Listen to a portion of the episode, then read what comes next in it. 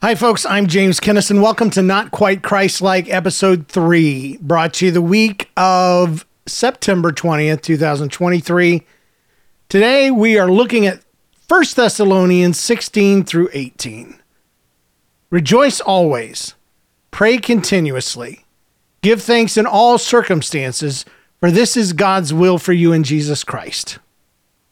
I've had a lot of struggles with this chain of scripture like almost every part of it. Rejoice always, pray continuously, give thanks in all circumstances. And then on top of all that, it's God's will for you in Jesus Christ. So pressure, pressure, pressure, perfection, perfection, perfection. Do it all the time, all the time, no matter what, no matter the circumstance. Be grateful, be thankful. You must be because it is God's will for your life. We are told to be thankful no matter what happens to us. Most of us find it difficult to impossible. How can we be thankful that somebody freaking died or just we just got fired or we're struggling in our marriage or we're financially hurting? How can we be happy when we find out we've got cancer? How can we be happy and joyous when we feel like total crap? Because depression is eating away at our heart and our brain. How can we pray continuously? Who can live up to these standards? Well, I want to Want to go through this and want to take a lot of pressure off. Because if you're like me, you put a lot of pressure on yourself and your Christianity because you want to do it right. Because you love God. You just struggle. You struggle with what he wants. So, firstly, it says, give thanks in all circumstances, not for the circumstance. And that's a big thing. Maybe you already knew this, but it was something that was a revelation for me. I don't have to be thankful for the things that are happening to me. I have to be thankful in them and not thankful for them, meaning I can find something about God that I am thankful for. I can find something in my life that is going to keep me moving forward that may not make me perk up. It may not make me the happiest. It may not erase the consequences of the circumstances that I'm under, but I can still be thankful in spite of the circumstances. The first part says, rejoice always. Rejoice, meaning to feel or show great joy. Now, joy, you may have heard, isn't necessarily happiness. Joy is a choice. Joy comes when we defy hopelessness. It's a peaceful understanding that God has a plan for us, and that plan is to prosper us not to harm us, plans to give us hope in a future. Jeremiah 29 11. It says, pray continuously. Prayer being a request or an expression of thanks to God. It doesn't mean to pray without stopping. See, that's that's what I always struggled with. Do we pray constantly? How can I do that? I'm going to fall and fail right off the bat. And then you even start thinking when you're a kid, you're like, how am I supposed to pray while I'm sleeping? And I even had over spiritual people tell me, oh, that just means you just go to sleep just blessing God and your dreams will just be amazing and awesome. I'm sorry. I my dreams are crazy. I don't sleep with a lot of wisdom in my in my head. So what does it mean? What does pray continuously mean? It means to pray without stopping your prayers. It means to pray and then pray some more.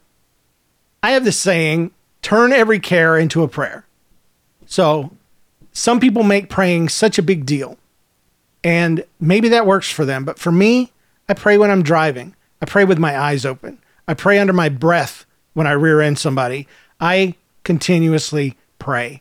I turn every care into a prayer. And that's praying continuously. Now, I know there are some people and some types that have a prayer corner or a prayer closet and they go into it and they have candles and everything and that's just great. Some people have an altar in their house and that is great for them. But for me and what works for me i like to pray whenever it comes up. And i end up praying a whole lot more than i would if i set myself down on my knees and struggle through a prayer no matter what. When bad stuff comes up turn that care into a prayer the last part says give thanks. Thanks is an expression of gratitude, knowing Romans 8:28, and we know that for those who love God, all things work together for good for those who are called according to his purpose. See, we can give thanks that we're not forgotten.